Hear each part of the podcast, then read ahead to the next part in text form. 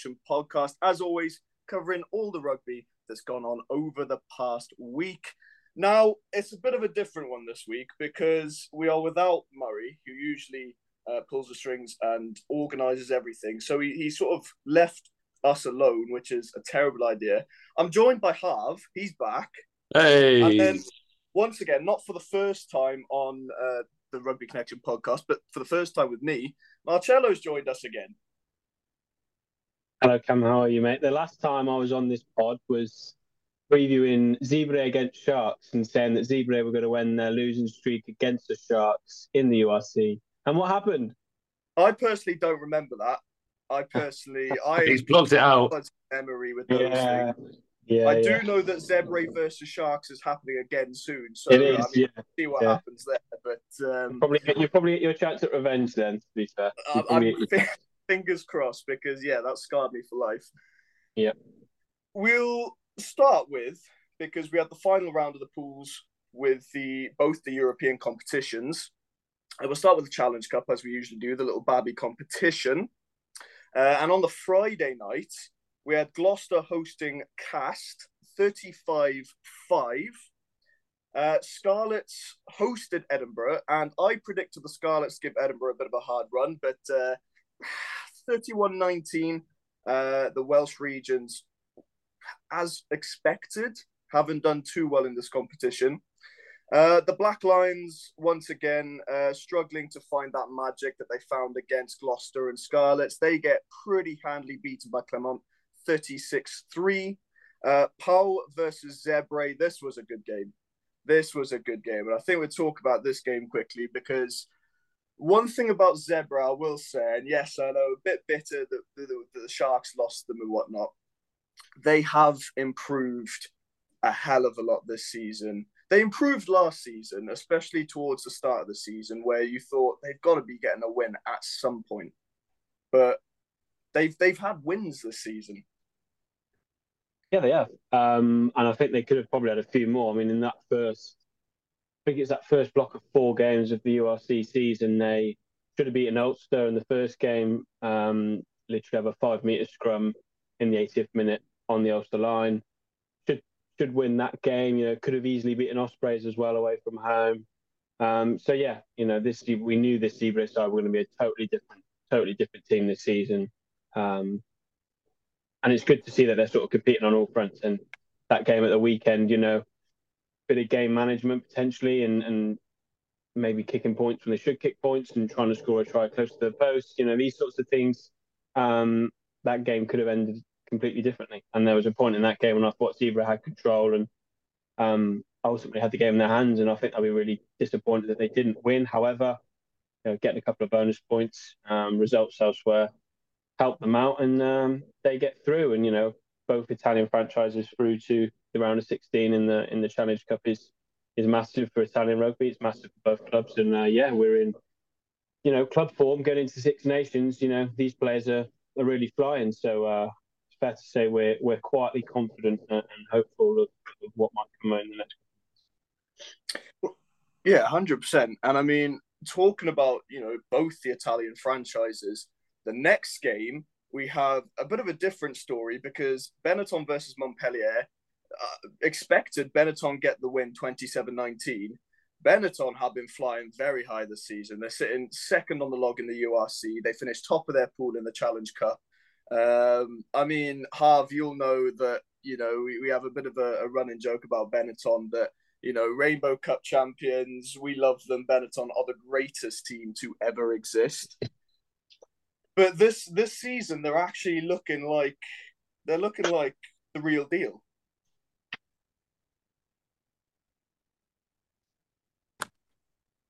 Is Harv still with us? I am sorry, mate. Um, there you are. Oh, we lost you there, mate. Benetton have completely shocked me this year. I mean, second in URC, we've know we know they've always been around mid-table-ish. If they can, if they can hit some surprises, maybe this year they've just blown everyone out of the water, and it's going to be quite an interesting um, battle for that Scots Italian Shield um, against Glasgow, who have been high flying as well. Um, so that will probably be one of the things I'm looking out for by the end of the season. Um, if not, I'd love to see Benetton go all the way. I think all of us would. Um, but I don't know. There's uh, there's something in the back of my mind that says that this is only quite short lasted. There might be a there might be a, choke. There coming might up. be a bit of a dip, yeah. You do look at their team sheet and you look at the names on that team sheet, and it is screaming quality. Um, you've got a good chunk of the Italian national squad. Uh, you've got uh, big names like Fekitoa just hanging about in there. Um, and then you've got uh, a couple of Argentinian internationals thrown there in there as well. So it's a very quality team, and I think this season they've just clicked and everything's worked for them. And I think there is that uh, sort of transfer from those internationals, especially that core part of the Italian squad, which is just bringing a bit of that structure because Italy also on the international scene have been on, yes, a bit of an up and down, but it has been a gradual rise. So, uh, yeah, Benetton, we sort of have to sit back and wait to see what they can do this season. If they can go all the way in the URC, I think they're very strong contenders for the Challenge Cup. So, They'll win it. They'll win it. where they have to get past the Sharks first. Nah, they'll win it. They'll win it. Especially, I think I think they can get a nice home run together as well. Um, I think at home they're so hard to beat. I, I think if the draw's kind, I, I think they go all the way. I really do. I think they're, they're more than good enough. And um, yeah, I mean, what a season so far. And the first few games of the URC season, Benetton had their internationals out and were still, you know, putting the results together. And like you said, we've got Benetton have those imports. They've got those those foreign players in that side that when the Italians do go, I still think they're a strong squad, and I don't think there'll be too much of a dip uh, during the Six Nations that maybe in previous years we've seen. So yeah, uh, there, there is there is the the sky's the limit for this Benetton side. It really is. But um, yeah, I think we can give URC a really good go. But the Challenge Cup, I think, is a bit more of a realistic target. You you you make me sweat here as a Sharks fan. um, we'll move on because we had uh, Oyonnax versus the Cheetahs, the Amsterdam Cheetahs, as we've been calling them. Um, the Cheetahs not finding their form against Oyonnax, close game 28 27, but they've fallen short of uh, the two French sides in their pool. Uh, move on to the Sunday where we had, for me, maybe the game of the round in the Challenge Cup was the Lions versus the Ospreys. Because I honestly, watching this, I thought the Ospreys were dead and buried. Going to Johannesburg, uh, go well, going to any of the South African um, South African teams, but especially Pretoria and Johannesburg, altitude. I thought the Ospreys were dead and buried. But what a comeback in the dying minutes in the last, I think, what was it? Keelan Giles goes over on the 72nd minute. And then we get two tries after that, which pushes them to a 10 point lead after being at a 10 point deficit. Yeah, Toby Um, Toby, Toby Booth's done a great job. Amazing. Good job. I, I was sitting there because obviously I was back in the lines because I back I, I back the South African teams when they're playing at any of the abroad teams, but I was sort of just sitting there gobsmacked, and I kind of I was like, fair play, because obviously the Welsh teams haven't been doing too well.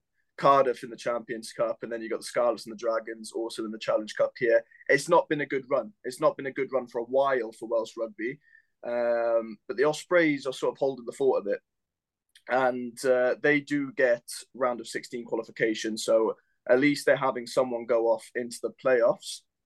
Uh, for the Lions, uh, they just fell asleep. Yeah, the defense crumbled, and it's not much more to say. You know, they're a young, inexperienced team. They've been clicking this season well, but you know, if if you sort of just fall asleep, you know, a team like Ospreys that got quality talent, they're gonna they're gonna capitalize talking about teams who haven't been doing too well this season, Newcastle Falcons get their first win of the season, not only in the Challenge Cup, but also in the Premiership. So, first win of any fixture in the season against Perpignan, 32 23, and they did it away from home.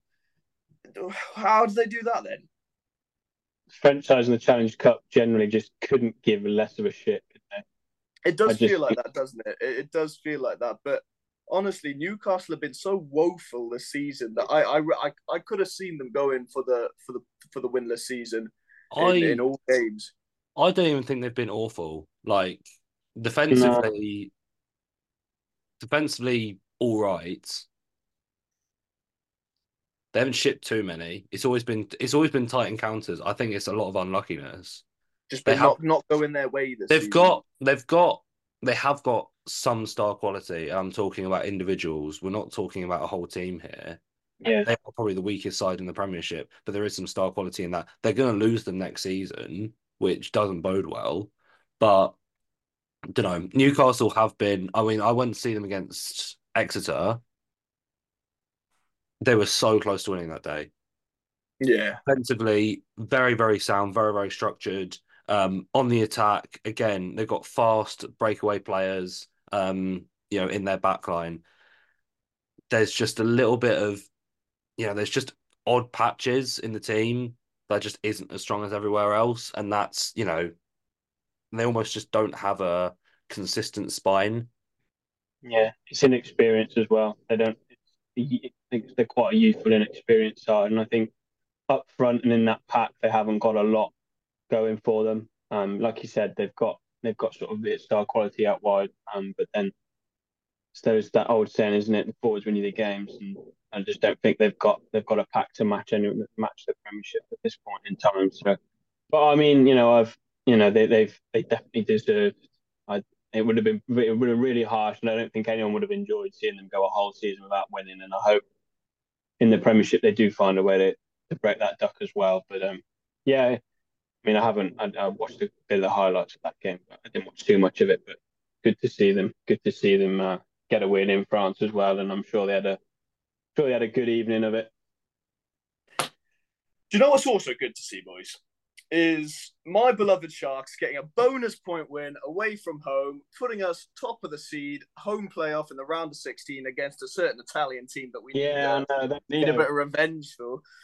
Um, yeah, listen, Dragons versus Sharks. I'll say a few words. I won't go on about this because, listen, for the first half, the first half an hour, uh, it was woeful.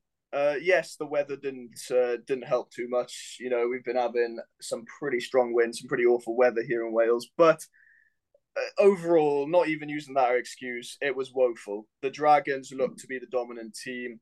Um, we couldn't do anything. We couldn't even get a pass to hand. Uh, pass to hand. But it's just the second half performances for us have been a bit of a, a bit of a thing throughout. I think the last two seasons. Uh, we showed it against the Dragons last time we played them, where we sort of completely blew them out of the water in the second half, uh, and we did it again this time to a bit of a smaller scale. But uh, yeah, again, last ten minutes, and Grobler goes over, man of the match, well deserved, absolute work workhorse. If there's one guy in the forward pack that we need to keep hold of, it's this guy. Then LaRue, uh, LaRue Roots goes over on the 78th minute, and then Werner Kok with the most shithouse try I've ever seen goes over on the 80th it does inflate the lead a bit. It does give us that bonus point. Um, I'd argue the score doesn't correctly reflect the game because I don't think we were dominant in any fashion other than those that sort of last 15 minutes or so. But it's a win away from home, which wins have been hard to come by for the Sharks this season. Uh, and it's a bonus point win, and it sets us top of the seed into the round of 16 and gives us a little bit of a a better pathway uh, to make it into those big knockout games. Does it? And I will say the Dragons were unlucky with with the disallowed try. Um, I I would have said you know that that was grounded with his chest, which by the rules is fine, but uh, I won't argue with it being disallowed. I'll just say that much. Um, but we'll just quickly have a look at the round of 16. Is it going to show me on here?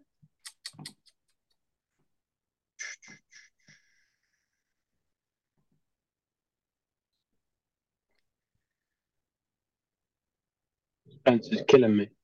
This is Suspense is killing me. It's I thought incredible. Flashscore would show it to me, but it doesn't. Anyway, Uh, it does. It, it does. I've I've got it up, mate. I've got it up. Go on, Harv. Take it away. Right.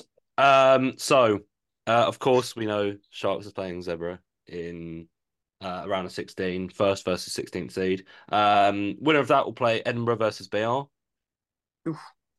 Um, Clermont versus the Cheetahs will play um, Montpellier or Ulster.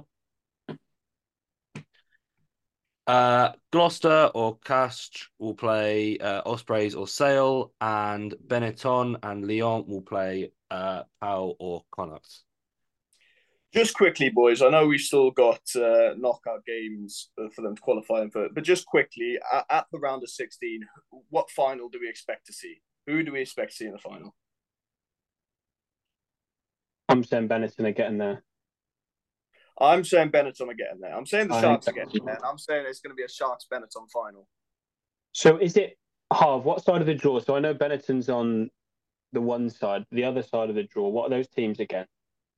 Uh, what? So, Char- uh, which side are you talking about? The one with The- the, The Uh, side with Ospreys in it. oh, side with Ospreys. Um, yeah. So Gloucester, Gloucester, Castres, Yeah. Ospreys, Sale, Benetton, Lions, Pau, or Connacht.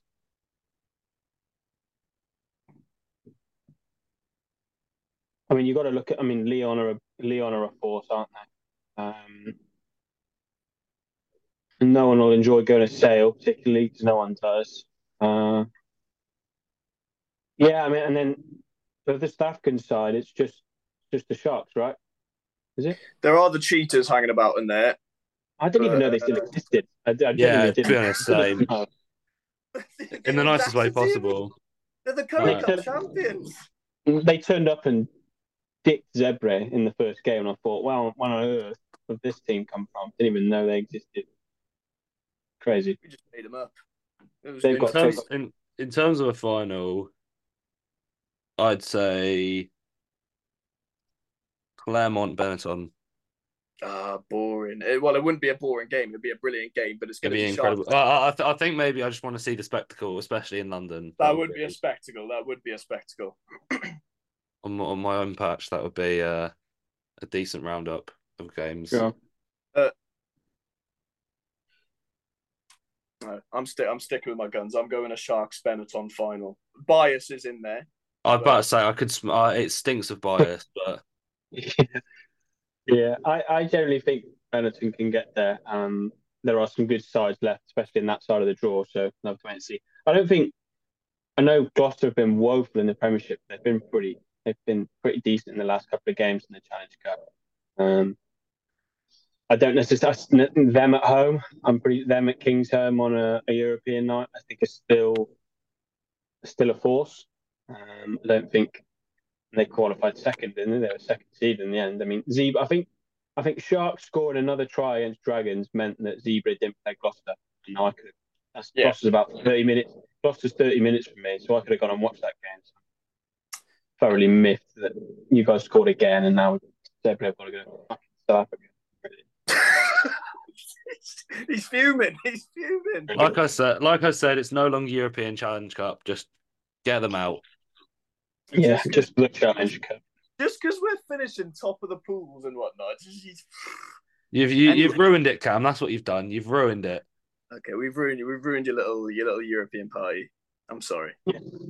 Genuinely, as an ambassador of South Africa, I I'll extend my hand of apology. Un, un, Uh, unofficial ambassador. Unofficial ambassador. No, I was I, I was sent by Rassie Erasmus himself. But um, I'm not sorry because I, do- I, I just quite like beating European teams. It's it's sort of one of my pastimes. But um, It's not So worked too talking about well in the URC, though, was it, Cam? In fairness, for Sharks, anyway. yeah, Worked too okay. Thank you. I I I I'm a I'm a Stormers, Bulls, or Lions supporter in the URC at the moment. we'll go on to all this talk about Europe. We'll go on to the big boy, the European Champions Cup. Um, the Friday matches, we had Connacht finally getting a win at home, 27-10 against Bristol because they've just they've they've not been able to get a win in this uh, in this Champions Cup. And we had Glasgow getting a massive win, revenge for them, 29-5 against Toulon a repeat of the Challenge Cup final last year, uh, where Toulon just put Glasgow to the sword. It wasn't even fair. Uh, I suppose they did have Sergio Parisse on, you know, just top form. But yeah, 29 5, Glasgow get their revenge there. Jump over to the Saturday, uh, where for me, game of the round was Bulls versus Bordeaux, because once again, this time they didn't quite make it enough to take the lead, but Bordeaux's comeback was absolutely insane. The Bulls were flying high in the first half. You thought Bordeaux were dead and buried, but then in the second half, uh, a try start. Well, it all started with uh, Madosh Tambwe scoring against his old team, and then it was just a flood of tries. The Bulls managing just about to get away with it with a couple of uh, penalty goals from Van putting them the six points in front. But what a game! What a game, and what a quality side Bordeaux have come out to be this season. Yeah, I was going to say Bordeaux are some some team. Um, that game is nuts, by the way. 46-40. That is bonkers. That that is a see. That's why we have the South African teams in in in the European competition. Uh, here we because, go again. Uh, because oh my because God. where where where else would we have seen a game like that? Bulls versus Bordeaux, 46-40. That's the best game of the round, Harv. Oh, I don't know about that. Northampton Munster was pretty good. Yeah, I was about to say that, Uh, that probably rivals it. boring- Not as big a scoreline, but teams. It's, it's Bordeaux and Bulls. They sound exciting. Northampton versus Munster doesn't sound too exciting. We can No, tell. We, we can tell who's not European on here. I, I'm going to anger a lot of people after this episode. Um, no, but Bordeaux. I mean, you look at that team sheet. You look at the quality. They've got both. Probably, I'd say the uh, both of France's starting wingers in uh, Bielle-Biarrey and Penaud. Uh, Jalibert is on the form of his life at the moment, playing with them, uh, which is a bit bit of a scary prospect for everyone else going into the Six Nations. You have Maxime Lucu, which I, I assume is going to be France's, uh, you know, first string scrum half, maybe alongside a Le Garrec or something like that. But um, yeah, that that Bordeaux team is is very scary, very scary. And I mean, all you need to do is look what they did to Saracens the week before, and yeah, it just tells it tells you all you need to know. Uh, Harv, since you're back, we have we have our, our resident Harlequin supporter back. Talk to me a bit about 47-19 over Ulster. It's good. Oh wow. Uh, no, Good review. I was I, I was expecting a I was expecting a much tighter game. Ulster have kind of been bullying us. I think the stat was they beat us out of our last eight meetings. They've beaten us six times, and three of them were at the Stoop. So that's me thinking, oh god, um, our home qualification is going to go to absolute pot. Um, 20 minutes in, scores a level, you kind of think, oh, we did defend that. Uh, we did defend the yellow card really well. Um, we did let in the one try, but I'd say for the most part, defending really, really well. And then Harlequins just went full Harlequins and played their hearts out. Just did just did some bullshit stuff. Yeah, Can talk, you know, this can is talk about Louis Lynagh, please. we can talk about him.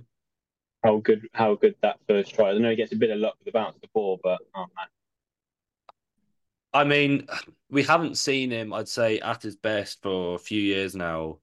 Um, but to see this today was was was so refreshing. Um, I say today, Saturday.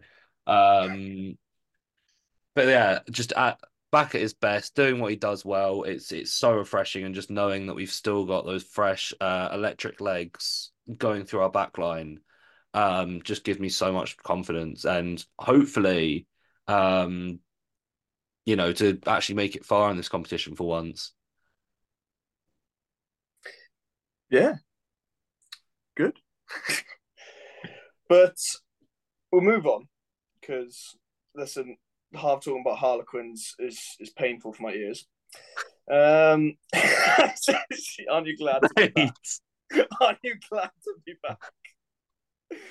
We had uh, the one fixture which is uh, it's, it's just confusing because we had Leicester versus Leinster. Uh, plenty of muddle ups there. Where Leicester Tigers at Welford Road hosting the ever mighty Leinster. Um, ended up being 27-10 to the bastards in blue, as I've come to coin them. Um, and and and it ends up they're playing each other again. Oh, well, we'll get to that because there's, there's been a bit of Ridiculous. Yeah, this But- is uh yeah. How many opportunities do Leicester, do the I'll, I'll call the Tigers, do the Tigers need to be given to score points and just not take them? They're not a test team. Let's be real. No, and Leinster. I mean, Leinster are literally an international test team. They are. They're It's they're, the- it's the they're, the national their squad. seaside is a is a test team. Oh no, hundred percent. Um, but no, watching this game, like uh, the first half, Leicester looked good. Second half, Leicester looked lost. I'd say as much as I love the guy, he is my goat. Andre Pollard looked a bit lost in the second half. Didn't really know what was going on. Wasn't able to pull the strings, and um, the Tigers just fell apart. And against opposition like Leinster, if you get a bit lost, they're going to hurt you. So, yeah, 27 10 was the final score. Not as bad as it could have been. We'll move on to Racing versus Cardiff. 48 26 in favour of Racing. Um, that that guy, Le Garrec, scrum half for Racing, he's been named in the French squad. He, he impresses me more and more every week.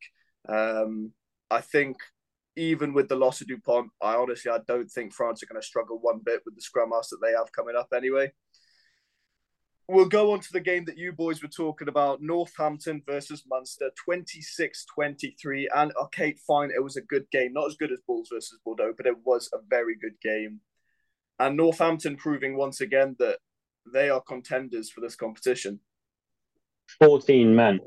That's Yeah. uh, however long as well. Like, to go to 14 to go men to from the and for, for the second half, the whole of the second half, 14 men.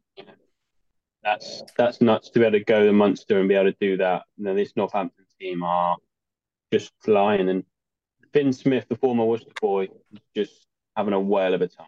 I was just about to say all off the boot of Fin Smith in that um well mostly in that second half. He's on he's a brilliant brilliant fly half.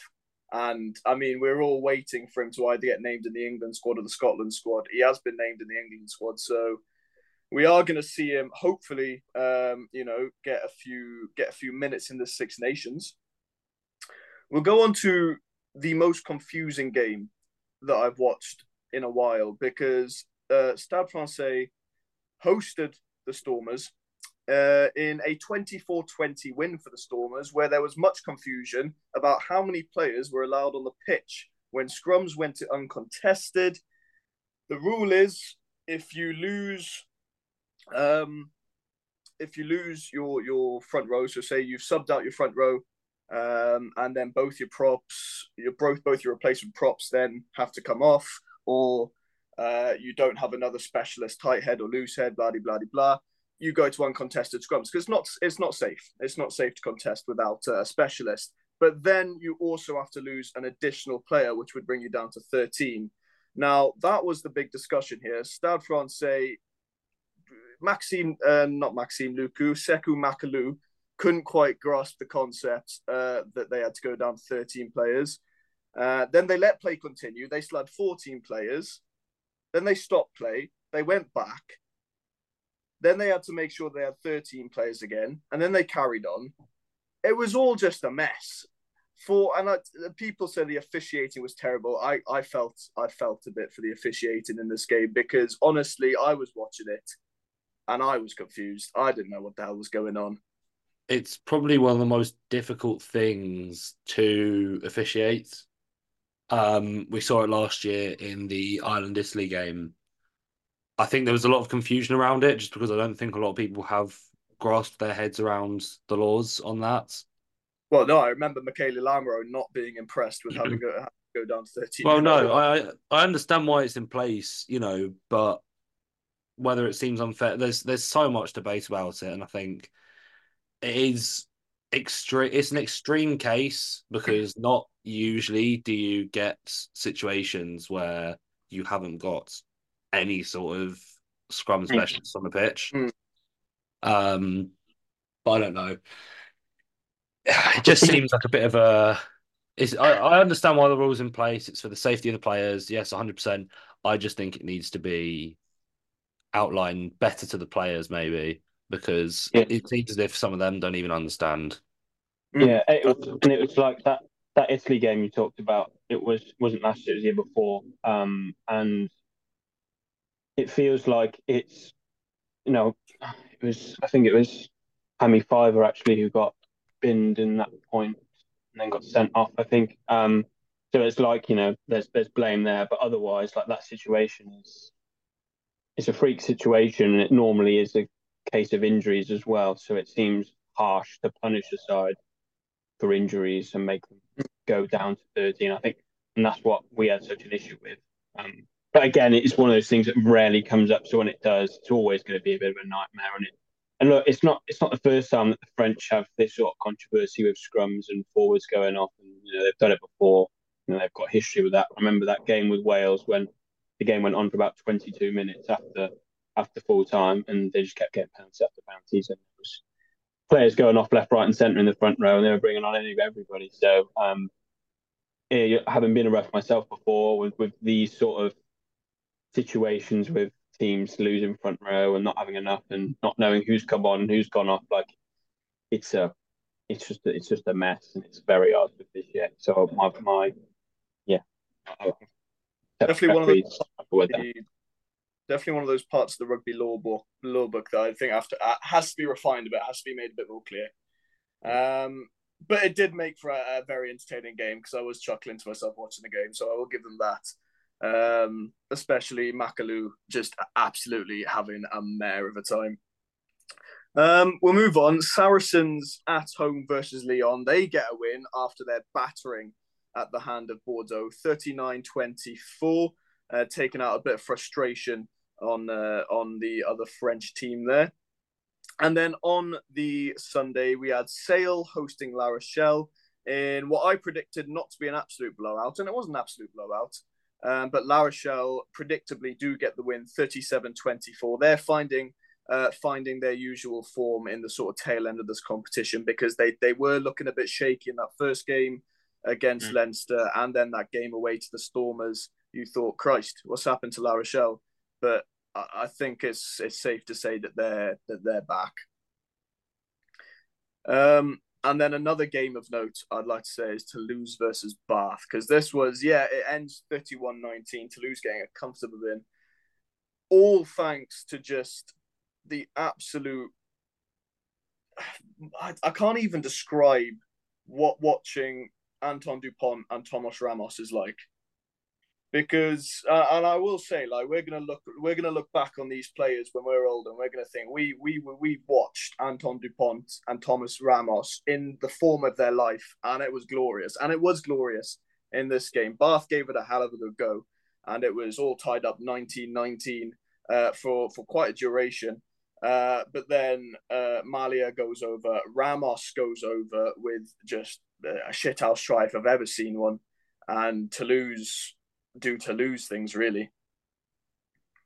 Yeah, that's that's pretty fair. I mean, Bath Bath have been fantastic, haven't they, this season? They've been fantastic in this competition. Um, I think they'll be a serious threat as well going forward, and they more than match Toulouse uh, for large parts of that game, and sort of they come pretty close to they come pretty close to getting a losing bonus point in the end. Which did that deny them a home quarter final, uh, a home round of sixteen? Was it? They missed out on something by not think- getting a bonus I point. think- It depended on another fixture as well. Yeah, I think it depended on another fixture as well. We'll, we'll get half to bring up the round of six. Oh, I've, I've, I've already got it, mate. Um, Bath are playing away. Yeah, I, I think would it- have been bonus I points. think if they, I think if they got a losing bonus point or they got Yeah, any point, they were. They They ended up being um, ninth seed. So yeah. Well, that's harsh, isn't it? Given how well they've done.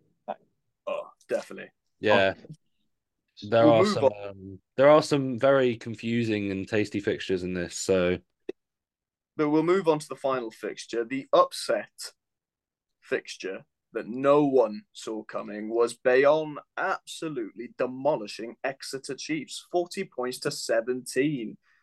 Uh, Murray was not too impressed because his beloved, uh, his beloved schoolboys from Exeter um, and Henry Slade got absolutely demolished by by Bayonne. What happened there? Um, but yeah, I'll, I'll let you, I'll let you... as well. What's that? Two tries for Federico Mori, the Italian centre as well. Yeah, those those Italian those those Italian uh, Italian internationals looking uh, looking looking scary, looking scary. I think we uh, we spoke about Menoncello on the other. When was it? I think it was. It was the Benetton versus someone game, but when he was just, I, I said in the podcast that he is just he looked unplayable in parts of that game. He is a freak, mate. He is a freak. But uh, enough swanning over Italians, as I do enough of that in my spare time. Um, we'll move on. Uh, Harv, do you want to do you want to quickly go over our round of sixteen fixtures for the Champions Cup, and then we'll move on to a little bit of a preview for the upcoming. Well, it's not a big deal. It's just the you know Six Nations, but uh, yeah. Um, I'm gonna just I'm gonna dismiss what you just said. Um, not that this will matter to you boys because only one of our teams are in this. Um, so Toulouse will play Racing, Okay. uh, and the winner will either play Exeter or Bath. So we could get another Toulouse Bath.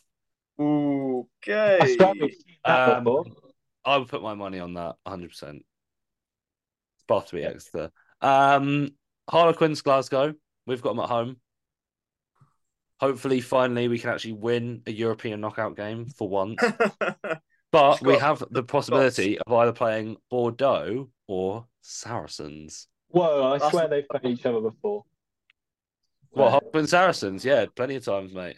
Uh, just the fact that Bordeaux and Sa- it's exactly the same fixture. Saracens are going to have to relive that nightmare and go to Bordeaux again in a knockout game. Well, you absolutely love the next one. We have Northampton versus Munster. Would you believe it? It's not where it ends. Um, we have Bulls Lyon, Again, Stormers versus La Rochelle. wow. They honestly, they you probably know which one's the last one. It's Leinster versus Leicester. they've hit the nail on the head with these fixtures. They really have. Bring them for Uh. Yeah, I did see. I did see the other day. Um, I think someone suggested that they do it, um, depending on where you actually finish in your actual pool. Yeah, Obviously, like similar to how they do it in the World Cup, which makes so much more sense because I would. That's what I would have. the amount of Plays- the amount of fixtures that are you know happening again are stupid. and we've It's talked. also- We talked. Oh, sorry. Carry on. it's it's just like you know I've seen a lot of comment, and it's it's a really good point that anyone that doesn't necessarily watch rugby sort of avidly or is a bit of a casual fan, you look at this round of sixteen after maybe looking at the results from the final round, and you look at the group stage, and you think, why on earth are their teams playing each other again? Like it's just it's another case of rugby just shooting itself in the foot. Yeah, again. I- I It's- think stupid. I've I've I've criticized the format of this competition tons because the last two years were awful with that massive massive table and four fixtures against two teams. Hmm. Um, this is an improvement, but I think you either need to do it randomly, so just drawing teams against each other. Yes, that's what we need. Just throw all the teams in a hat and Yes, exactly. You know, uh, you it. see that you see this in football, FA Cup, Champions Yeah. League. Be great. Get, Imagine get that, like a live draw as well. exactly. Get the cele- get a celebrity, swirl the balls around, pick it out. Um. So yeah, I think that's probably more needed. If not, have it a bit more structured in terms of The real question is, which celebrity you're you getting in to pick out the pick You need the- to have, but you need to have a celebrity who's relevant to rugby as well. Henry Cavill. I was going to go Jason Momoa, but I like that. That's okay. But I feel like it'd suit Super Rugby a bit more. I feel like. Henry Cavill, the Jersey Yeah. Reds ball. But uh, Ah. anyways, uh, I'm pretty sure. I was about to say, I'm pretty sure I saw Ed Sheeran in an All Blacks top as well. So um, No, yeah, it's good. Champions Challenge Cup. We've got a bit of a break now. I believe round of 16 fixtures are the 5th, 6th, and 7th over that weekend uh, of February. So we have got a bit of a break. Um, but it is all down to the preparation for a certain international competition that takes place every year uh, called the Six Nations. We've had all our teams released. We're all prepared. Uh, there's a lot of hype around this one because a lot of the teams are looking pretty shaken up, pretty different. Boys, what I'll do, Marcello, what I'll do is I'll ask you your opinions on your represent your representative team, so Italy, uh, and then Harv, you can go England. I'll, I'll, I'll talk about Wales, I suppose and then Good. we'll uh, we'll just go over the Ireland, France, and Scotland teams as well. So just a few key players, uh, players who you think are going to stand out this Six Nations. Right then, Italy. Um, like you said, I think a lot of the a lot of the squads in this tournament have are sort of seeing that transition from a certain sort of generation of player moving on now to, to younger teams. You know, we're seeing some massive names of rugby, you know, across across the six teams, sort of retiring and leaving and, and going on to new things, and sort of a, a younger a younger feel to the tournament. So I guess that gives there's a bit more unpredictability and there's a little bit less of an idea of who will win this. I don't actually see there being like a still think France probably the best side, but I don't necessarily think they're like the standout winners. I don't. You look at this competition and go, that team is definitely winning it. I think there's a little bit more sort of an unknown about it, and I think that plays into our hands um, a little.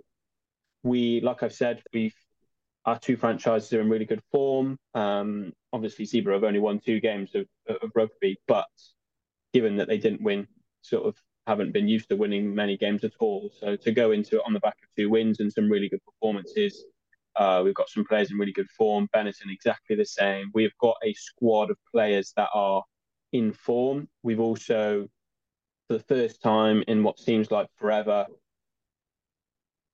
we're having selection headaches. We don't know who that first 15 is. We don't know which is our best 15. You know, we've got players that are all competing across the board. You know, to say that even our captain, sort of his position, uh, is, is is debated a lot. And um, I was doing my podcast. I'll give it a shout out to Fratelli di Rugby podcast I do with um, my my two other lads, and we were saying that we don't even know if Ange Capuozzo will start. You know, and I think for anyone else outside of Italy, they'd think that's crazy, but within it, there's so much competition. Um, so we're really excited. Um, we've obviously got a new coach in Gonzalo Quesada, who will no doubt bring a bit more organisation and sort of stability to our side. I think in you know last Six Nations, what we saw from Italy was very chaotic, running from everywhere, um, which was you know our downfall at times.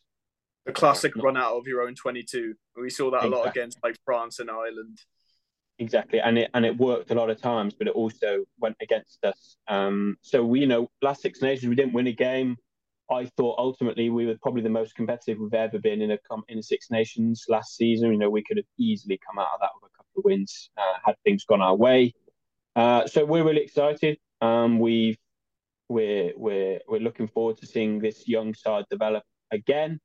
Um, and yeah, I, I, think maybe targeting Wales in Cardiff uh, would probably be our our minimum that we'd want. I think we'd want to try and beat Wales in Cardiff uh, and then push other teams and be as competitive as we were we were last Six Nations. That's the goal. That's the goal. That's the aim. But Quesada's just come in. You know, he's not had a long time with this squad, and there's there's going to be some changes, and there's going to be a little bit of a change to the style of play that you see from Italy this season. But um, yeah, we're, we're confident. Players are in good form, and uh, mood is good. So fingers crossed, Quesada's reign starts starts in impressive fashion. But uh, yeah, we shall see.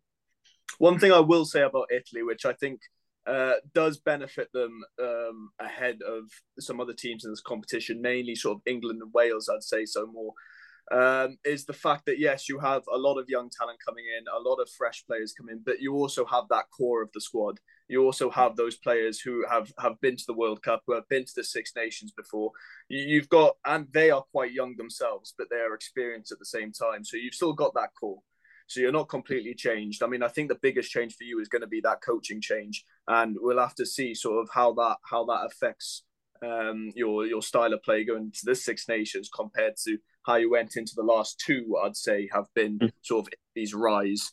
Um, but you know, talking about mixed up squads, have England is probably the squad that is getting the most attention uh, for a, a, few key players that have been named. Um, I mean, who are you looking forward to? Because England is probably the squad that I'm most excited about seeing, uh, seeing what they can do. I think this is probably the biggest change I've ever seen in an England squad for as long as I've been watching rugby. We've now got this opportunity with Steve Borthwick to start something new, something that was going wrong with Eddie Jones, and Borthwick kind of had to pick up the pieces a little bit, which was unfair. And I think a lot of people were quick to judge him, um, which was completely wrong. Um, but that World Cup cycle's gone. This is a new one. We can start afresh. A lot of old players have either retired or not coming back into the squad. Obviously, we all know what's happened with uh, Owen Farrell. He's gone off. Um, he well, he took a step back from the England squad, and now he's going to France next year. Um, Courtney Law's retired. A load of retirements as well. So this is a new look squad um, with a lot of young players that I believe Eddie failed to bring in at the start. Um, I think my my biggest interest and something that we've been talking about for ages is the ten shirt. Um, yeah who will that be? Um, we have, you know, George Ford, uh, George Furbank, uh, Marcus Smith, Fin Smith. So again, four very good players who are playing some very, very good, um, playing some very, very good rugby at their respective clubs. If I had to edge it to someone, and this is out of bias as well, um, it would be Marcus Smith.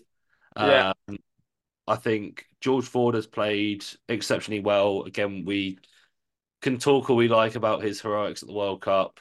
Um, he's getting, but he's getting on a bit, isn't he? He's he's getting towards the end of his career. He's not going to be in there for much longer. Borthwick needs a ten that he can rely on for years and years and years, however long he's in the job. So I think that for me, that man is Marcus Smith.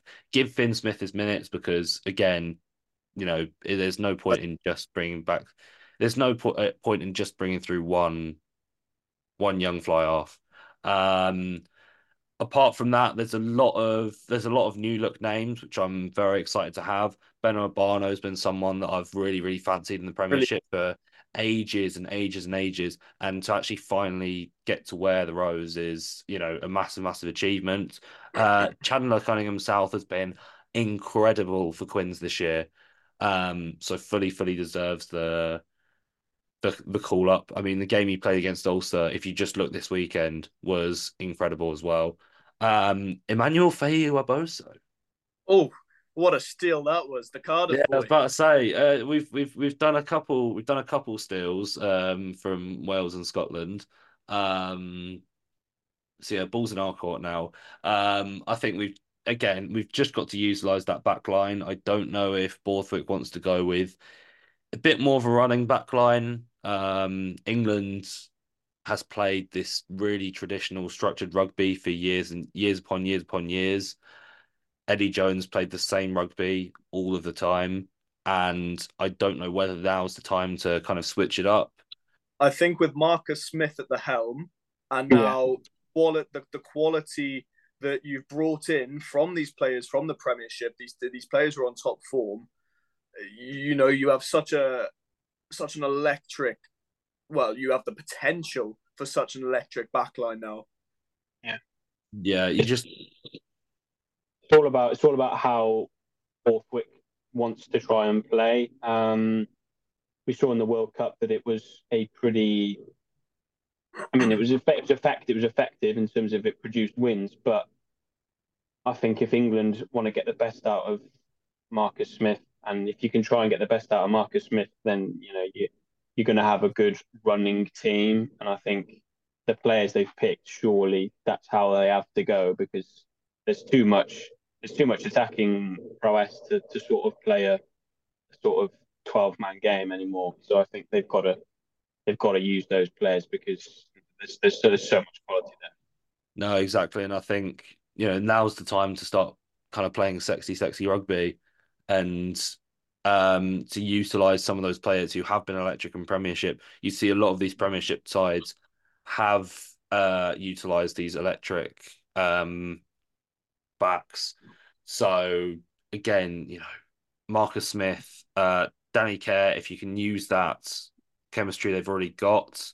Um, even so, um, I believe there we go. Look for his name, Alex Mitchell. Um, I definitely back him to to be playing nine. I was for going the to say, I think as well. with Northampton's form, it's very hard to look past Alex Mitchell in that starting nine jersey. But Ben Ben Spencer as well at Bath Yeah, yeah, there's it's it's a bit of a he's been headache. playing so well. Like Yeah, two, two The nine brilliant shall be hard to look out for, but I'd say the same I said for the ten shirt. They need someone who they can who they can place there for years and nurture instead of just playing lads that are based on experience. Um, obviously, what we've seen from Borthwick before with this England squad, experience was kind of his only saving grace because of the situation he was thrust into. When you've got the the chance to start again and rip up the rule book, then I think Alex Mitchell, Marcus Smith, that's the way you go for your nine zone combo.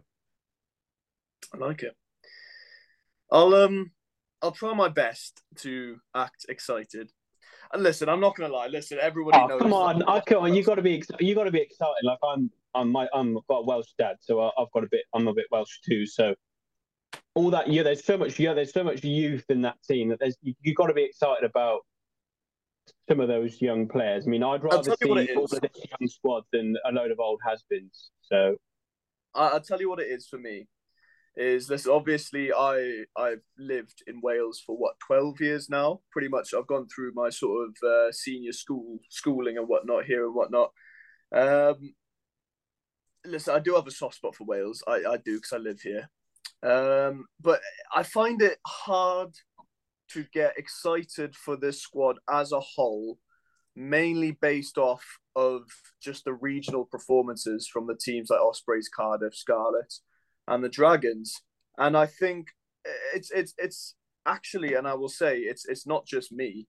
It's it's people generally because I mean rugby's pretty much one of the one of the main conversation uh, conversation topics around my parts anyway. Uh, I live sort of in uh, uh, West Wales, Carmarthenshire, which is sort of like a Scarlet's hot area, and Scarlets are shocking at the moment. So yeah, there's there's not much positive things to say about rugby, but from what from what I've gathered, no one's no one's really excited about this team, which I think is disappointing because, like you said, there there is a lot of young talent in this team.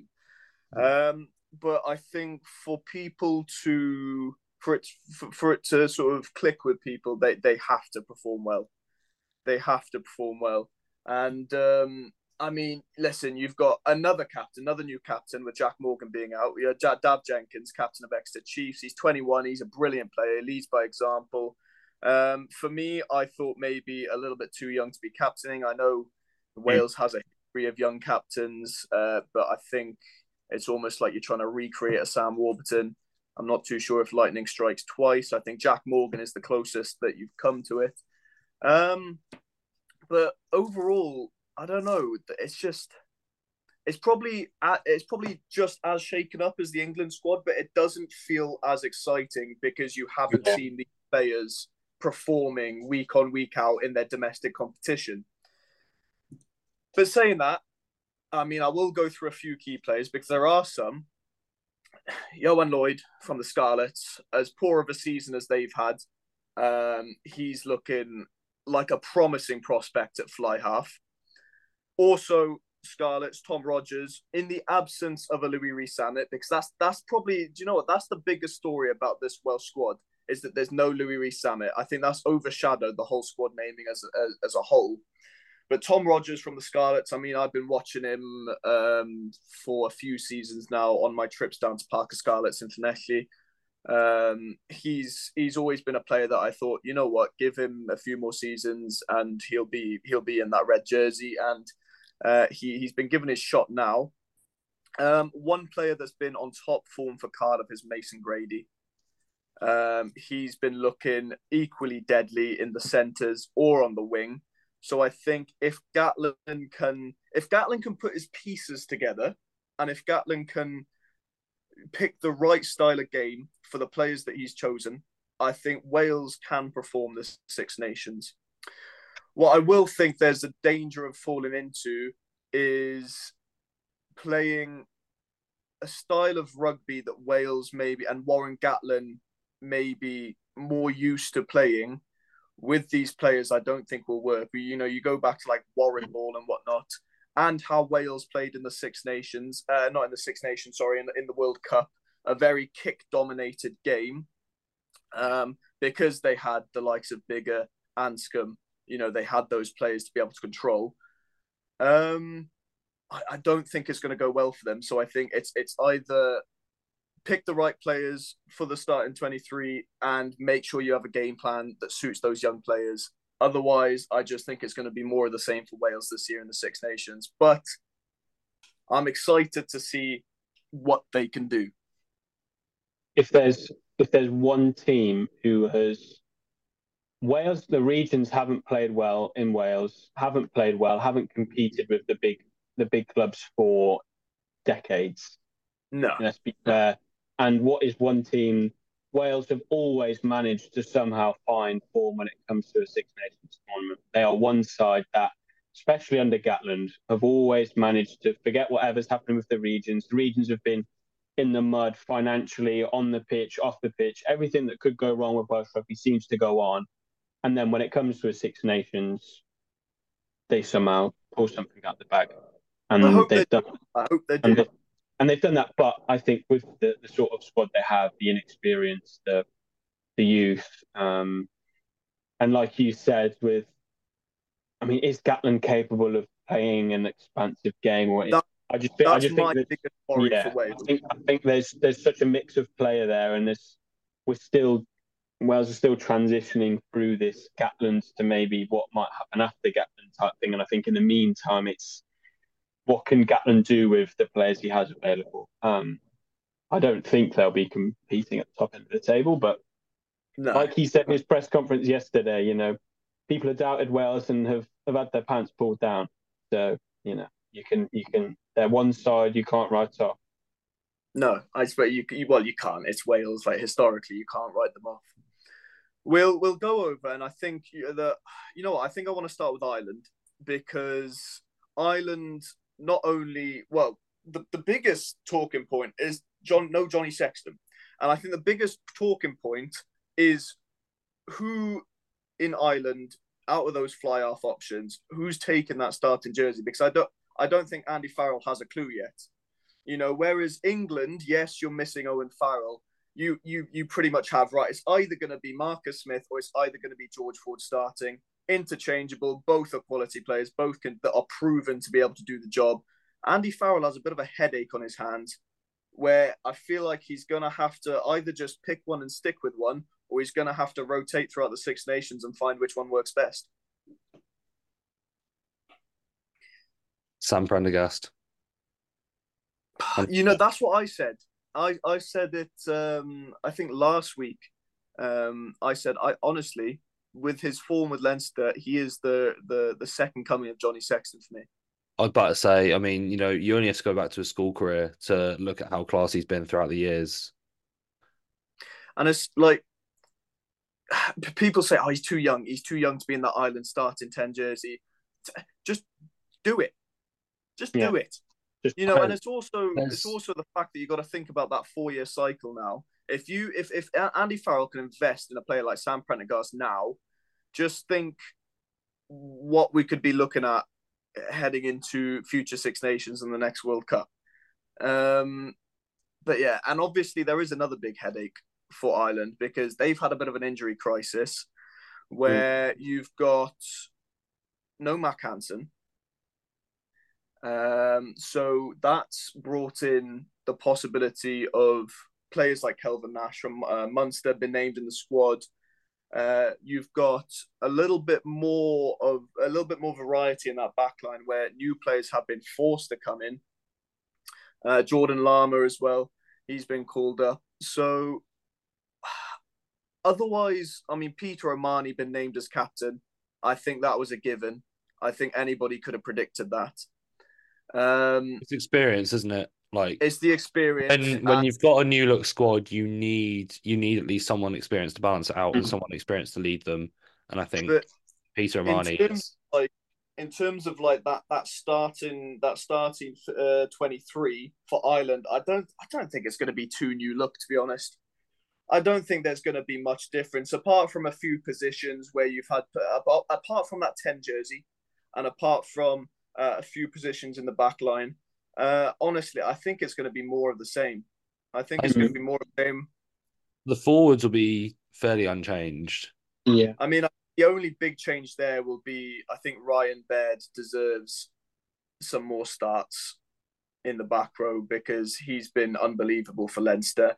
And when he gets ball in hand and when he gets a bit of space, he looks he looks like a bloody well outside centre sprinting down the field. So, um, yeah, I, it's it'll be an interesting one. I think I, I think Andy Farrell will be tempted to keep it more or less the same um, because obviously he has uh, he has a big tour coming up this year as well, heading off to South Africa. Ireland are going to want to keep their good record against South Africa as well. Uh, so I think for the Six Nations, he's going to want to uh, he's going to want to keep it mainly the same and build off that. That that ten that that ten position obviously arguably classed the, the most important position on the pitch, and without Sexton Mark sort of commanding the ship, I imagine there to be a little bit of a drop off. Um, this is what I said. I said I don't think Ireland are going to be as competitive. That I, they're obviously still going to be competitive as Ireland. They're a quality string team. I don't think they're going to be. I don't think Ireland are going to win it. Uh, but we'll get. We'll go on to a few predictions of how we think it's going to pan out. I don't think Ireland are going to win it. I don't think there's going to be a Grand Slam this year. Personally, I, I think we're due a Grand Slam this year. Um, but Who I beats think France? Who beats France? That's what I'd say.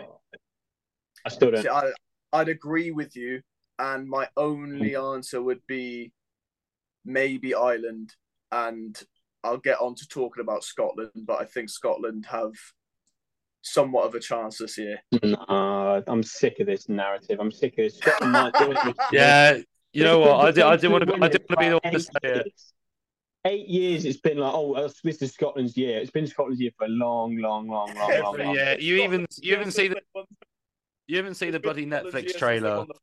Yeah. Look at the Netflix trailer, and they've gone, "Oh, we think Scotland can go all the way this year." They're trying to get new fans into that as well. Yeah. Ah. Sorry, Murray, but mate, Scotland, no, no, no. He's he's, not, he's not he's not here this week. We can say what he yeah. likes. Sorry, Murray. Yeah. I tried. I tried so so. He's gonna hard. be edit- He's gonna be editing this, just like delete it all. I tried to keep your spirit alive. Well, we yeah, might as well talk about it now because the Scotland squad uh, is one that really it, it was the no surprises really. No, no Darcy think... Graham. Darcy Graham's out injured, isn't no Hamish Watson. No, that was that was quite surprising for me anyway.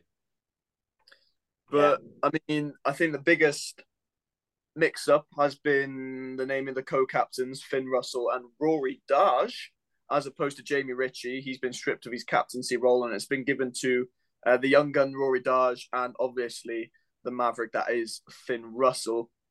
Now I'll just.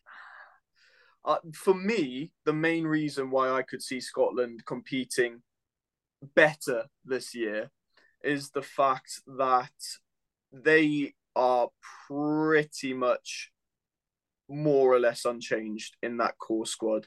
Uh, it's not it's it, they they've not changed enough to affect them in terms of they're going to have to find a new game style to play. It's going to be a new structure. It's going to be new players playing together. Um, their form last Six Nations. I mean, they beat England as usual. They, they we, we should have we should have beat them. We should have beaten them. In we should have beaten them. Then Blair Kinghorn gave the ball to Duhan van der Merwe and he, he did he did a try. Yeah. Um, but yeah, that that passage of play for Italy, uh, a meter or so out from the try line, um, and then the referee blows his whistle. I yeah, he it- didn't give us a penalty. We should have had a penalty as well. yeah. I'm not I can- bitter about it, honestly, but I can I can actually still see the pain in your eyes from it. Yeah. still there, man. but um, no, listen, I think I think Scotland will do all right. I think I, I want Scotland to all right because honestly, if if Ireland or France win the Six Nations again, I'm gonna cry because I'm bored of it. I don't want it to happen. Um. Otherwise, I don't. There's not much to say Yeah, about this. I, I, I was I was gonna say to be honest, if it ain't broke, don't fix it. If it ain't broke, that's what that's exactly what I'm saying. Um, if they they, didn't have good stuff. I think, yeah, the only one of the only reasons I see them competing to actually win the Six Nations this year is Finn well, I was going to say at the expense of other teams. Sure. There, a lot of teams are in transition.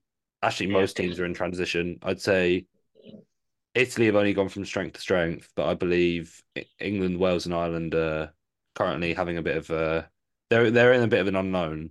they're in a they they are in the biggest transition. I feel like Ireland more so for Yeah. just that France, gaping hole in the ten jersey. France, realistically, should be the strongest side on paper. It's just Oh, Yeah. a few. It's just a few, a few numbers here and there, a few important numbers. That's the worst part, though. But Um, is Uh, is is Dupont missing really gonna weaken France to the point that they're No. gonna? No, no, no, it's not. It's not going to No. weaken them to the point where they, you know, completely crumble. I just think that he is just such an integral part. I mean, he is, Oh, in my eyes, the best player in the world. the Oh, moment. I'd agree. I, I wouldn't. I wouldn't argue that. I wouldn't argue But that. there, especially- I still think that squad is good. That squad is on paper is still is still the best squad. And it's Oh, still oh, oh, 100%. I just think, you know, there's on paper is one thing, on the field is another. Yeah, yeah, fair enough. I think with Scot, I think that with Scotland, I think, look, Finn Russell has to have, he has to have a massive role in every single game he plays for Scotland to stand a chance. And I think that is probably the only criticism I've ever had of him is that in those odd, big games that Scotland have when I don't know they, they lose to Ireland or or a France or um, in those big games, he needs to. He obviously has to play well for all five games for Scotland to have a chance. I was gonna say, be, has to have a blinder five games in a row. yeah, it's a couple of assists a game, 10, 12 points a game, that sort of thing to to, to give Scotland a chance because. Yeah, I, I mean, look, I, I'm not going to say it because I'm sick of saying it. Um, but if Scotland are going to do it, then Finn Russell has to. Finn Russell, if, if Scotland win it, it will be because Finn Russell Russell's player of the tournament. I think that's Scotland- the sort of that's what we're Scotland looking. have the pieces. Scotland have the pieces to do well, but it is very much reliant on how Finn Russell uses them. I on- yeah, I will say like as good as Finn Russell is, he plays that maverick um character and he plays it so well. But whether he can consistently Yeah, do it all That's the the- time, that's been and, my and, and in in the pressure situations against the Yeah. teams like against. Oh, the team. if he's if he is cool, calm, confident, he he he plays his best. But Yeah. like, can he do it when his back's up against the wall? we have never seen that before from him. Yes, No. he not not not for Because- a full six nations, not, not for a full the tournament. No, because when, whenever we've seen it, you know, he's he's got the confidence and he's got the composure to run the ball and do these absolutely amazing things. But when you actually have to get down to nitty gritty rugby in proper test matches, I'm talking like you know purest test matches, like the twenty, you know, twenty pointers. Yeah, but Can it's also really? it's also it's also that sort of thing. It, can he in in in bad conditions on a windy, wet day for five penalties for Scotland to win a game 15-10 type thing? Like, Uh, is he capable of putting in a performance like that? That sort Yeah, of I someone mean- like Johnny Sexton or Owen Farrell would do. Can he? Can he just play a game where he doesn't do all the flary things and just play Yeah, rugby? test Is test capable of rugby's hard. Test Yeah. rugby's completely different to anything you've ever played before. And the thing is, teams are going to know this, and and Finn Russell is probably going to be the player with the biggest target on his back this tournament. I'll argue, because he is in he if if if there's any one man who is so integral to how his team perform on the day, it's Finn Russell for Scotland, and that is going to put the biggest target on his back out of Sure. any player in Six Nations. Yeah, great. We'll quickly talk about France because we've already said that they are looking like the strongest team. Mm. Um, I mean, you especially if you've been following the top fourteen, if you've been following the European competitions, you've been following the French teams. Yeah, you look at that squad, and your first the first thing you think is where's Ntamack, where's Dupont, what's going on? There's no Jelonch, whatnot. But then you have a look at the players who are there instead of them, and you're like, oh, okay, fair enough. There's nothing to worry about. Uh, you know, you've got Jalibert in that um, 10 jersey. Uh, you've got Ramos, who's been playing 10 for Toulouse. Um, I doubt they'll use him at 10, but, you know, he's been looking more than comfortable there. And then in the scrum half position, like I said, you've got Maxime Lucu, you've got Le Garrec. Honestly, I'd, there's nothing to worry about, especially with players like Penaud and Bielle-Biarrey on the wings. There's a there's a strong possibility France are going to run away with this tournament. French rugby is probably in its best ever position. And I'm not Yeah. just talking the national side, I'm talking from the bottom up. The top 14, in my opinion, is the best domestic league in the world by far. No, exactly. But then the the the the, the Pro D two is also by far and away streets clear of any second division. Oh, and, but, but and then that with big players like George North going over to uh, Provence or so whatever it's called. He's going to uh, money. Do you know what I mean? It's, Yeah, but you know they they they pay their players well. They you know it's it's exciting to be playing French rugby at this moment. And There there is honestly, money growing. that. anyone that's anyone that's gone over to France, Arundell, Farrell, just names some England players, I don't blame them. no, I do not blame them at all. No, hundred percent. And um, you know, right now, I mean, you did say why why wouldn't people want to play in France right now? Those, teams, those teams like La Rochelle, the Toulouses, the Toulons, the the um, Racing 92s. Th- those are the those are the teams that people p- players right now are thinking, I want to go play for them because they're doing Yeah. something. Because they're you want to play you want to play good rugby against good teams in good contests and for loads of money why would you not want to go it's literally got everything Exactly. and I mean- lifestyle that's not into that's not even taken into account the lifestyle food the weather Oh mate, And if I the were support in general, the support in the top 14, their attendance to games is is brilliant. at this point, I would sacrifice a Premiership career just to sit on the bench at a French team and just read a book on the Riviera. That would be, and you're getting paid a decent amount as well. Bag. eating eating bread and cheese and sipping oh, oh, coffee and wine, you know. wine on the weekend. Forget the forget the shower beers after the game. It's it's all the wine. yeah. It's, yeah a, man it's a bottle of You look at- Sauvignon Blanc in the shower. Yeah, you look, you look, you, you- you think about it from Farrell's point of view, and you think he gets to leave all of this hatred he seems to have in England, and all of the abuse, all of the the spotlight being on him for so long, and he's England's top point scorer of all time. He's literally un, not lifted a World Cup, but he's done everything he could have possibly done for an England side. He's gone through all of that, and now he gets to go and he gets to go and spend a few years in France, earn a load of money, take his family out there, have a lovely life, and get away from it all. You know, I think it's just the best possible thing he could have done. I will say it did shock me because, you know, obviously Owen Farrell has been a one club man for the past 15 years. He's been at Saracens, he came through their system. Um, and from that, he became, um, which I've argued on this podcast before, uh, England's great, not just greatest ever fly half, greatest ever player. Um, for me, anyway, he's the highest point scorer. And how long has there been where England rugby has Owen Farrell's been that guy? He's been that guy in the 10 jersey pulling the strings for England. Um, it's a shame to see him go because I think it's always a shame to see a player who's invested so much into one club leave, even if that club is Saracens. Um, but honestly, I'm so excited to see Owen Farrell in the top 14 and playing for Racing. You look at Yeah. the roster fly-offs that Racing have have had. For me, there were And two viable options um, for Owen Farrell's whereabouts because he wasn't sticking around any longer. No, Um, and that was Super League, go play at Wigan like his dad did because he'll be treated like an absolute king. But Yeah. you could go to France, rugby union still, get the money. More money. Yeah. Yeah, I mean, I, I think that was an incentive. Of course, Wigan they they they they treat him so so well, but at the end of the day, you know, there's no there's there's nowhere near as much money in league as there is in in French Union anyway. No, I think hundred players, players coming towards the end of their career, you just think go and make up as much money as you can in the last couple of years. Well, yeah, you've seen. I mean, you see, it's it's the same in all sports. The footballers going to Saudi, the the golfers going to LIV. You know, they're they're coming towards the end of their careers. They just want as much money as possible before they can just live off the rest of their lives. Sounder. Hundred percent.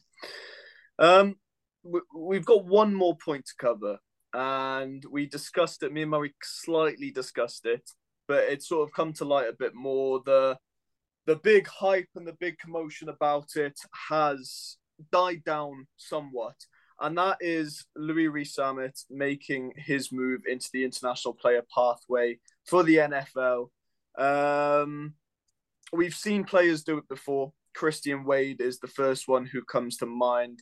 Uh, he went, played for the Bills, did all right.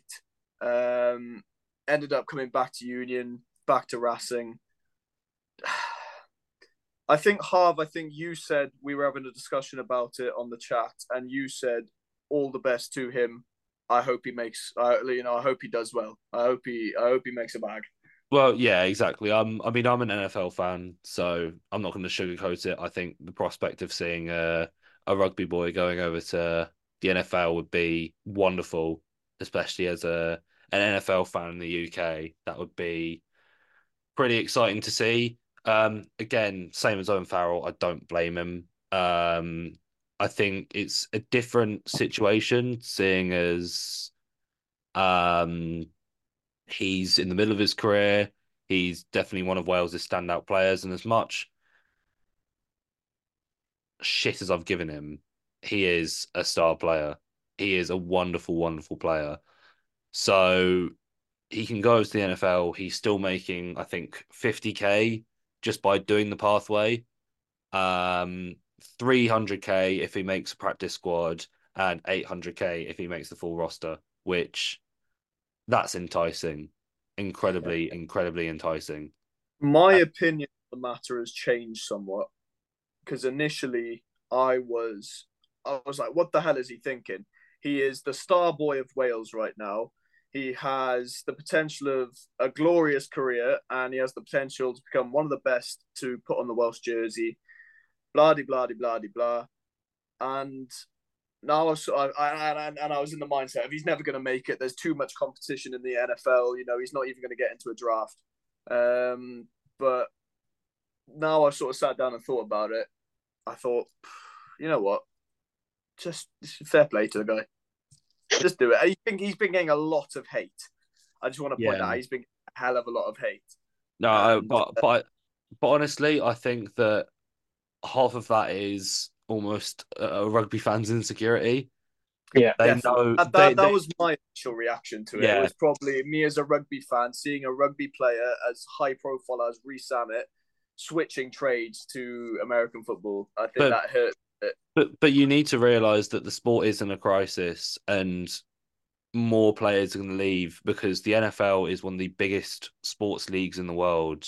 It's got so much money. It's got, you know, the the lights, the TV, the fans. It's it is so much bigger than rugby in this country. Um so I honestly do not blame him. It's such a if he's got the opportunity, he should really go and do it. I think he was either trying out as a running back or a wide receiver. He's def he's he's too big for running back. Um, there are skill there are skills that he's going to have to learn over the way. Um, it is a completely different sport, Yeah. but he has got the makings to be an NFL player. I think from what we've seen, the way he runs on the attack is so beneficial to to to, to an NFL team that I think if he makes it work, that might be his rugby union career gone. Yeah, I think my initial my initial reaction was similar to Cam's. Like I was a bit like, you know, what he's doing. And I think for a lot of people in Wales, like rugby is such a huge deal in Wales, like it's the be all mm. and end all, you know. And for a lot of Welsh, the Welsh public was basically like he's turning his back on Wales type thing. But I think that's where the sort of the, the hate and the and the, the people not oh, understanding the, the it. Welsh public felt betrayed. Yeah, exactly. Absolutely. And and and that's and I think that I think I think that's fair enough. But when you think when you take everything into consideration, we've talked about where rugby is at the moment. Like the Premiership has just has already lost three clubs in the past eighteen months for financial problems. Rugby in general is struggling. Welsh rugby is really struggling. Why? Everything in terms of financial security, like the rugby career, when it ends, you know, it's not like you can live off your rugby. You know, you can't live off money that you earn in rugby for your like, rest of your life. Like the, the money isn't there for that. Yeah. So when you when when you look at it and you see what he's going to go and do, which won't be a walk in the park by any stretch. I think people are assuming that he's just going to go there, play a few games, and come back after earning a couple of million pounds. Like it, it doesn't work like that. That the, no. I imagine it's going to be. I, I, don't know the process, but I imagine I've seen a lot of people say it's going to be quite a long and lonely journey for him in the first few, the early stages of, of going through this pathway. So, and he's clearly a marketable player. Like I don't know if you've seen uh, the documentary he did, um, where he, he clearly yes. considers he, he, clearly considers himself a bit of a well, one of the best. You know, he's the he's, he's the he's a pretty boy. He's a pretty yeah. boy. He's almost like a Cristiano Ronaldo rugby type thing. Like he, he's clearly considers himself like that. So he, he he's clearly looked at himself and thinking, you know, I can make money, and I and I think his family have probably looked at that and thought the same. But that's another matter. Um, I you know, there's there's there's there's the opportunity for him to go and make some serious, serious money, but also make a, a you know make a career of it. My initial thinking is that I'm not sure it'll work, and he probably comes back to rugby in a couple of years' time anyway. But even if that does happen, um, he comes back having made a fair bit of op. So as long as he doesn't, as long as he doesn't go into it thinking it's going to be a breeze. Yeah, yeah, exactly. And I, and I think that that would be up to his, up to the people around him to make sure he doesn't do that. Yeah, I think he, him personally, I think he probably thinks he can. If he's driven enough to really yeah. think that I want to be not just an NFL player, I want to be a great NFL player, yeah. he will put the work. You know, eh, again, it is a completely different sport. It works. You know, you can't just you can't just go straight from rugby and think, oh, this is just you know same thing. it's thing. with lads, you know. Yeah, it's it's it, it, it, it, it's not. It's it's it's completely different, and there are lads in those leagues that have been playing since school and have had to you know have had to try out at school and make the top teams and get scouted into into colleges the best colleges in the country you know mm. it is such a strenuous process mm. uh, and ultimately obviously with the higher population there's a there's a much larger player pool to pick from. Oh, that, but that, that was only, my that was my point. That there's, and there's only so yeah, and you know, there's unlike rugby where you've got teams in so many different countries. The NFL is 32 teams. Yeah, that's 32 teams of the best players in the world, of the best 53 players in the world. Mm. Yeah, and it's it's stats based, isn't it, as well? So it's like you can't in the NFL, your everything is so heavily based on your numbers that if you have a couple of quiet games, all of a sudden you're under pressure, and there'll be people, and there'll be the coaches and people, you know, will be looking at his stats and thinking, yeah, the, you, the NFL's ruthless. Can't be quiet. You can't you can't have quiet games. Like you have to be hitting certain numbers every single game. Like everything is there's so much scrutiny on stats that you've got nowhere to hide. Like, you've literally got nowhere to hide. You have to hit the numbers every single game. Yeah, they'll replace you the NFL is ruthless. You see, like even just with even so you see the kickers, right? That is probably the mm. easiest numbers or the least numbers you have to work with. You miss two kicks, you're cut. Harry Mallinder, Harry Mallinder's gone, isn't he? He's gone as a, yeah. A, a, yeah. But yeah, I think that pretty go. much about covers it. I think uh, I think we, we I think we've covered every point we need to. We probably missed something massive, but uh, we'll leave it there for today, boys. Um, and for for you guys watching, we had a bit of a longer episode tonight. Obviously, we had to because uh, you know previewing the Six Nations. It's a big deal. Uh, comes around once a year. Um, but next week we'll be back. I think we've only really got uh, some like Premiership games, whatnot, coming next week. Uh, so it'll be back to normal more so next week, and then we'll be kicking off into the Six Nations. Um, and I think that's what everyone's excited about. And we will be uh, once again opening a Six Nations Fantasy League on the app. Um, so obviously, for all of you to join and try your hand at um, finishing top of that. Uh, but as always, uh, follow us on uh, all our all our platforms: Instagram, uh, Murray's on LinkedIn, and our TikTok. Uh, follow Marcello on TikTok as well, and um, don't preferably don't follow any of Harv's platforms. it's, it's not going to be good for you. but anyway, cheers for watching, guys, and uh, we will catch you again next week.